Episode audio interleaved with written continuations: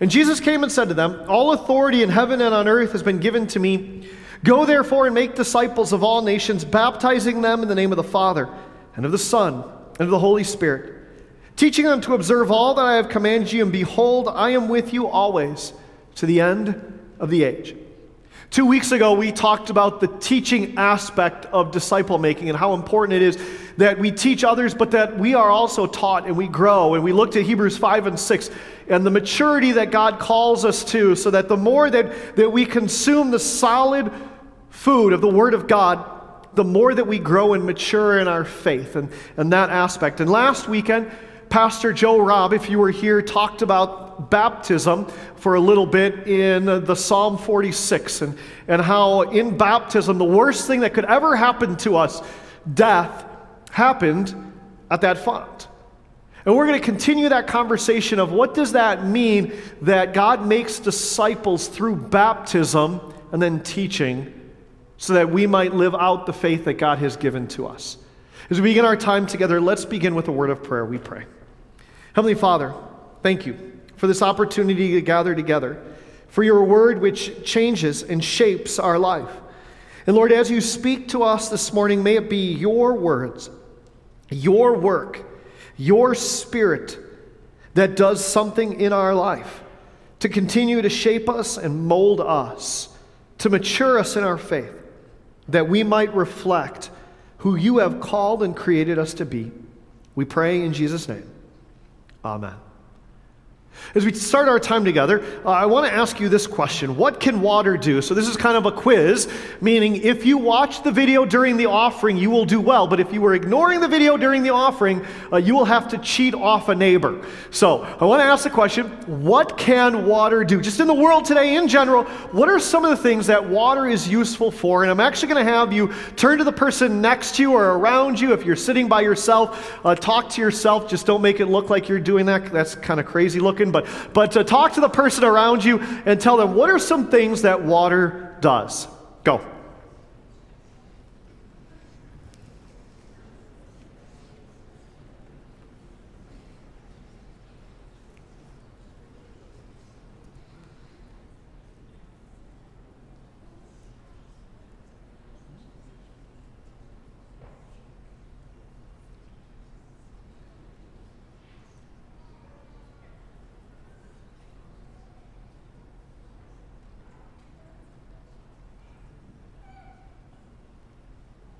All right, let's see how many we got. So, so how many of you said water can give life or water helps create life, right? So, so if you have seeds, if you're doing a science fair project and you're doing that water or soda or what makes a seed grow best, right? Like water helps to give life.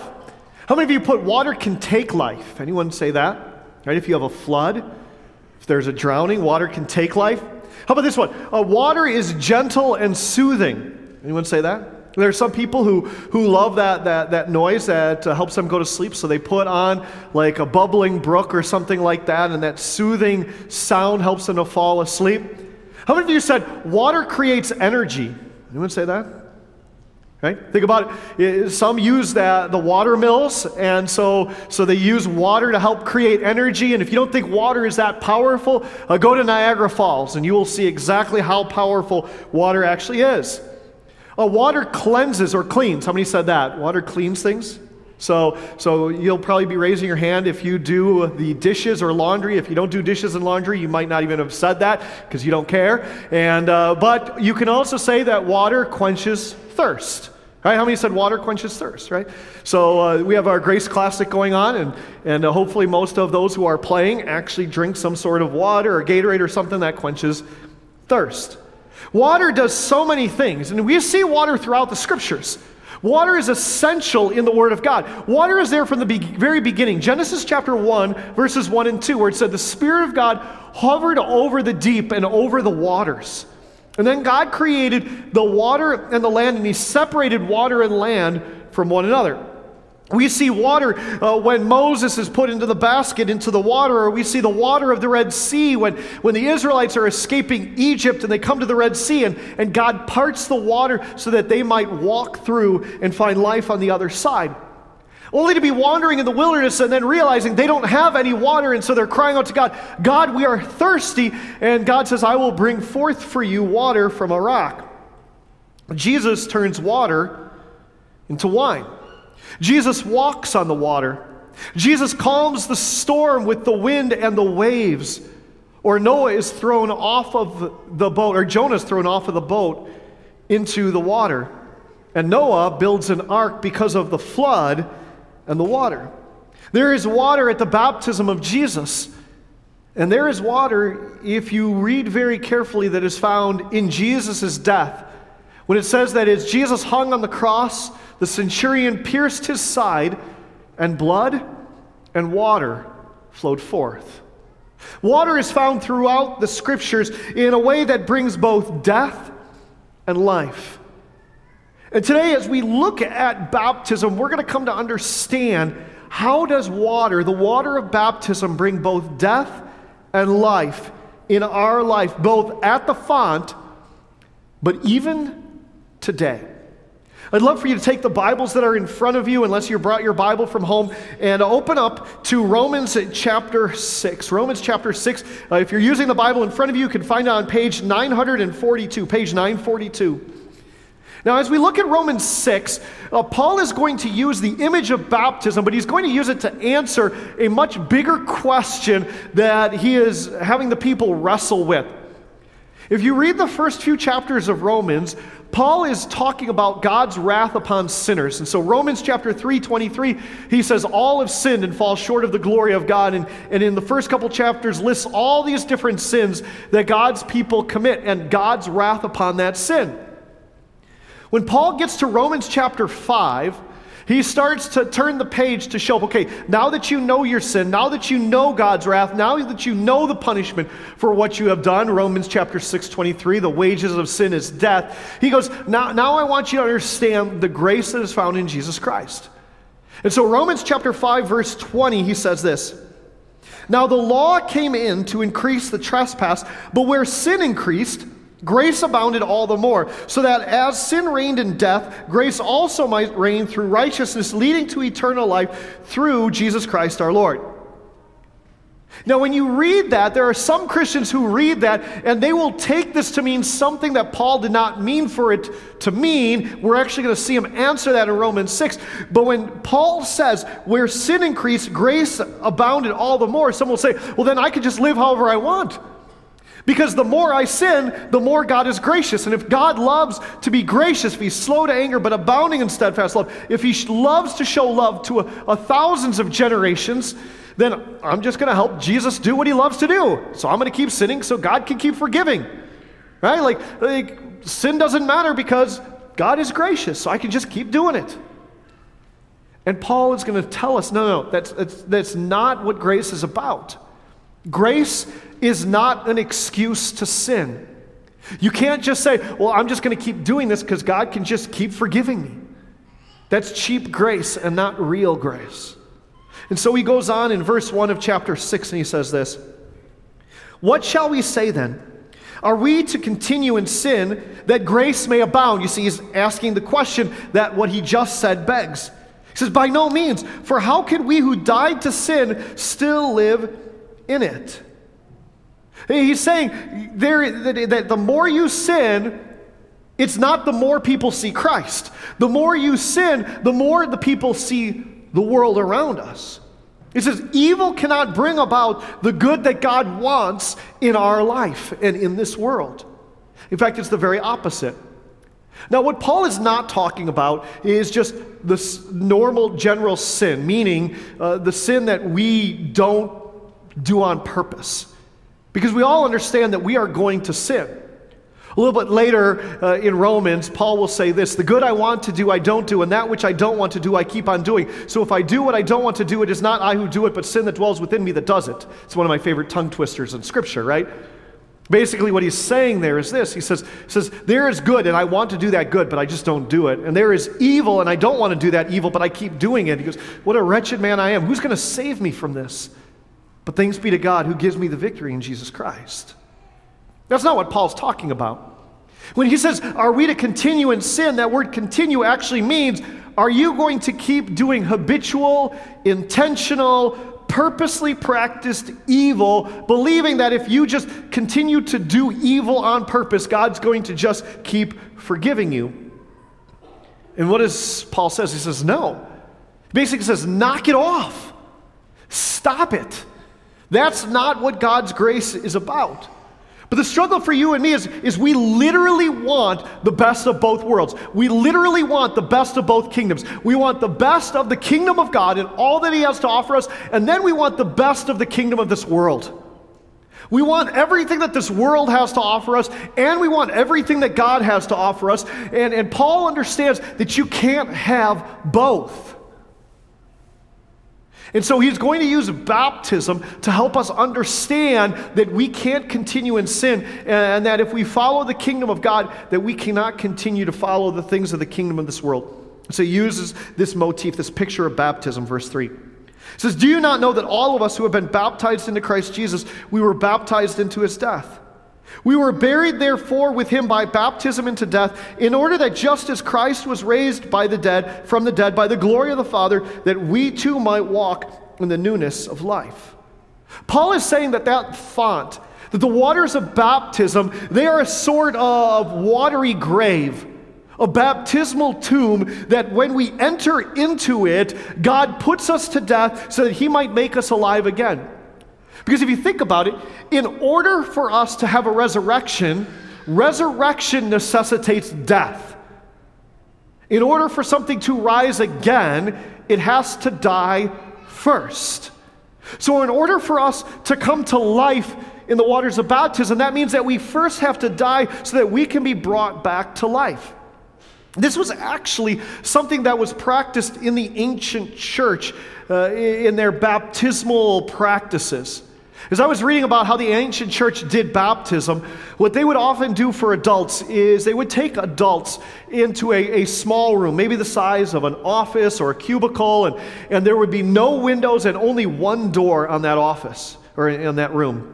And there would be water about waist high, and, and the pastor would be in there, and, and that person would enter into that room to be baptized, and he'd get into the water and stand next to the pastor, and, and the pastor would look at them and say, do you believe in God the Father Almighty?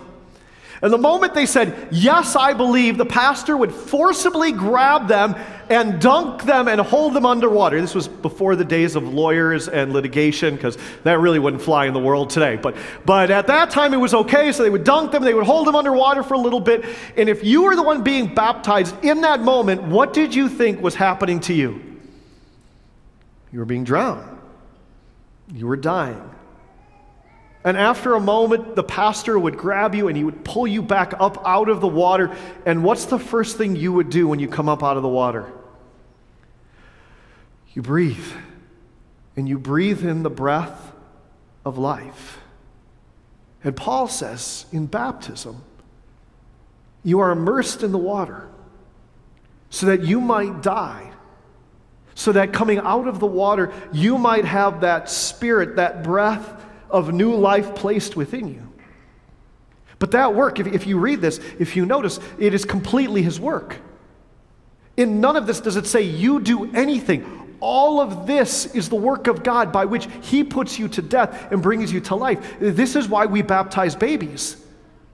Because it's, it's not our work. If, it was, if we contributed anything to it, it would no longer be grace, but works. It is solely the work of God which is why we bring infants to the waters of holy baptism and have them baptized, because they can't do anything. It's the most beautiful image of the grace of God. In fact, uh, this is why this is so significant. There are some who will say, well, yeah, but, but infants don't understand. They, they can't confess. They can't say what they believe. And if they can't confess and if they can't say it and they can't speak it, then, then it makes no sense because they should have to understand it first. Well, if that's true, then, then what really is the difference between what an adult understands and an infant understands? I mean, think about this. If this sanctuary, and just look around you at the, the size of this sanctuary, if this sanctuary could contain the infinite knowledge of God, and it can't obviously, but let's just say this sanctuary could contain the infinite knowledge of God, an adult might know, what, about that much? And an infant like that much. What's the difference? There is none. And it's not about us, it's not about our work. It's about what God has done in the life of that child. And if the Holy Spirit wants to place faith in the life of an infant, who are we to say that the Holy Spirit can't do that? Are we limiting the power of the Holy Spirit by the limited understanding of our own intellect? We are. Because it's not ours. Otherwise, it's law. It's His work. It is pure gospel. Uh, one of the places that I first really came to see how beautiful this picture was uh, was with my grandmother. My grandmother, when she was passing away, went through Alzheimer's. I've shared a little bit of that story before. And in the midst of her passing away through Alzheimer's, uh, I would come and visit her and pray with her and spend time with her. And, and when I would enter into her room, she would call me by her husband's name, who had passed away probably three, four years before that, maybe even a little bit longer than that. But she would continually call me by his name.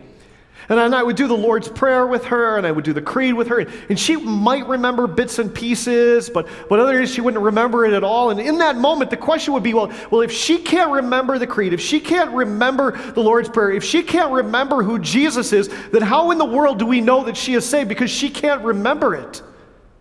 Because it's not about what she remembers, but it's about the one who remembers her.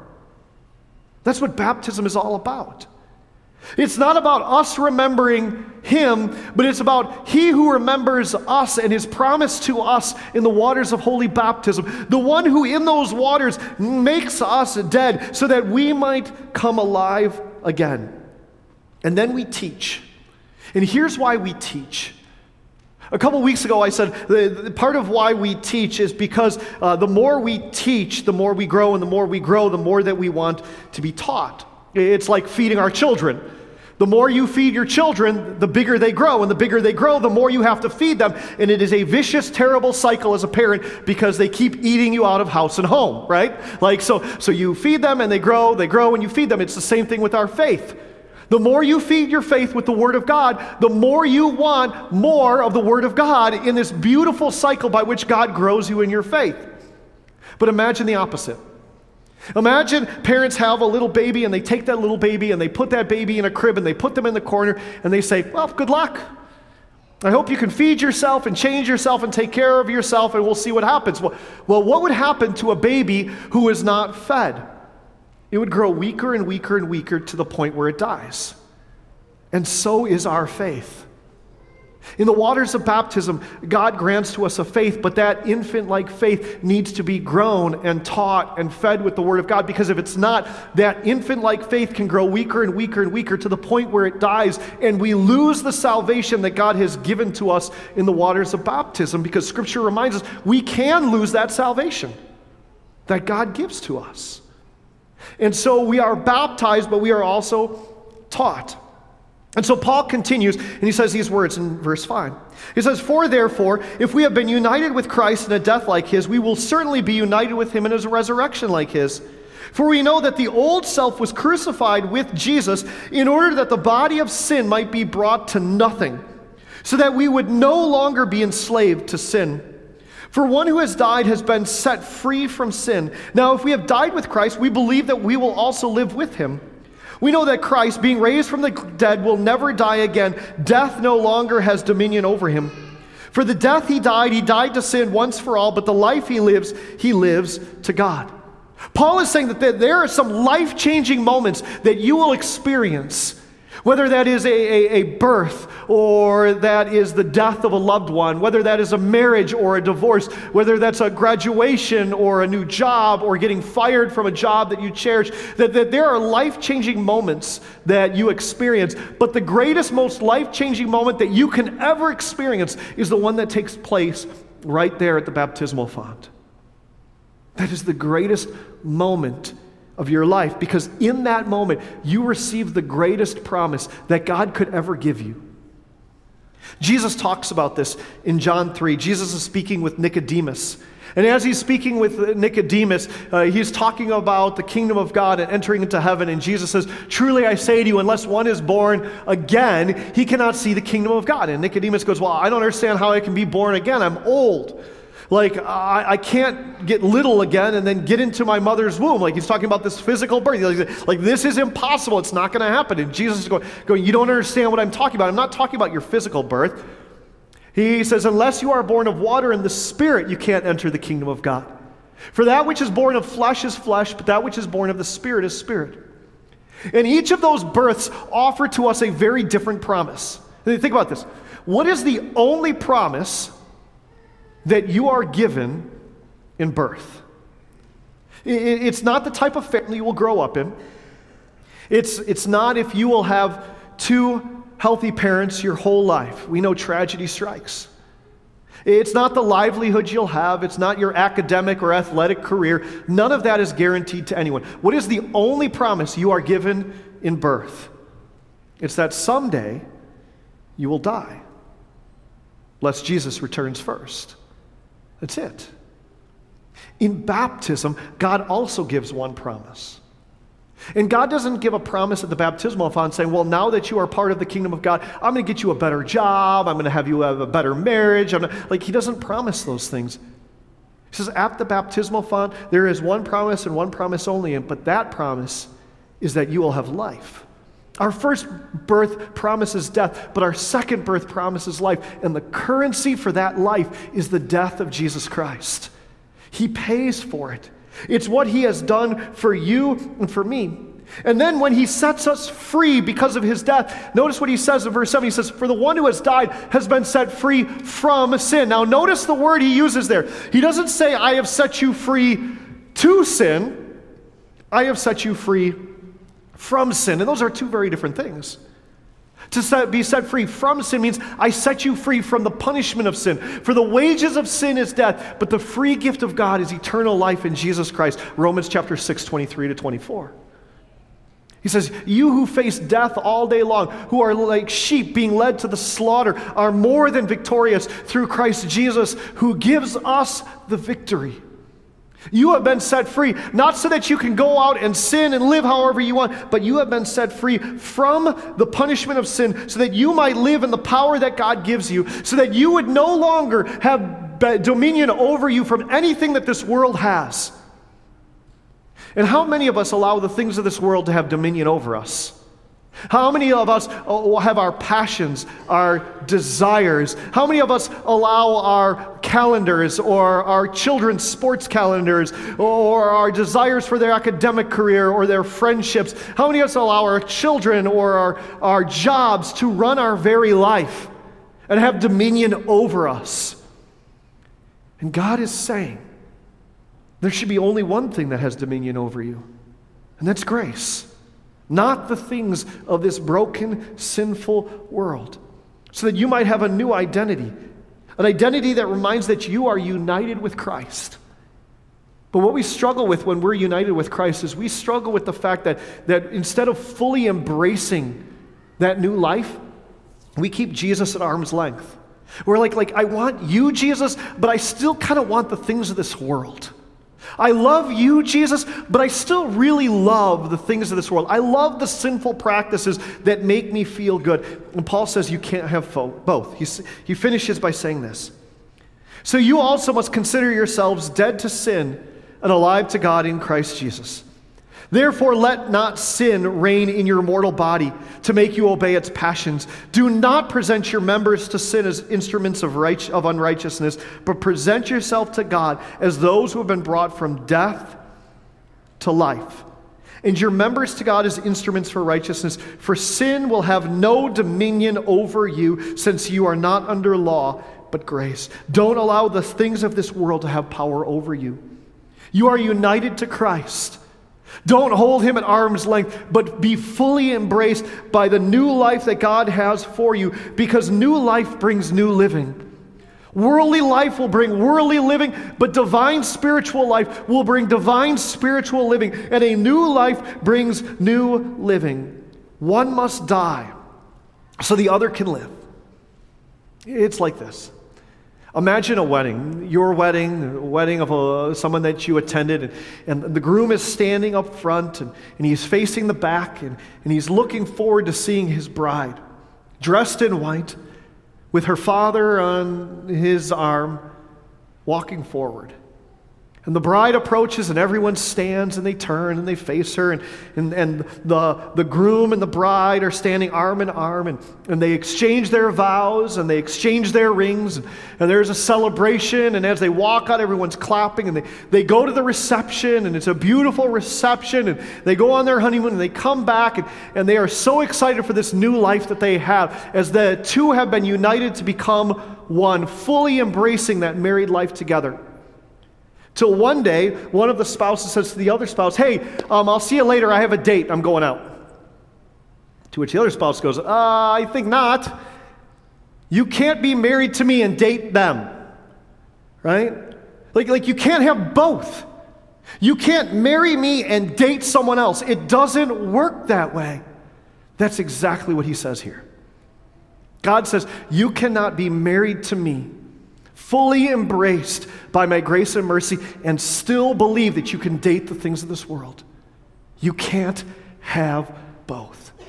And yet, there are so many Christians who will say, well, you know what, as long as I have the grace of God, I can look at whatever I want to on the internet. It shouldn't matter. I can watch whatever movies I want. I can listen to whatever music I want. I can drink as much as I want. It doesn't matter if I get drunk. I can say and use whatever language I want to say. I can treat others in whatever way I want to treat them. I can run my business in whatever way I want to run my business. I can just live my life the way I want to live my life because, because I just relax and fall back into God's grace. And God is saying, you can't fully embrace me and this world at the same time.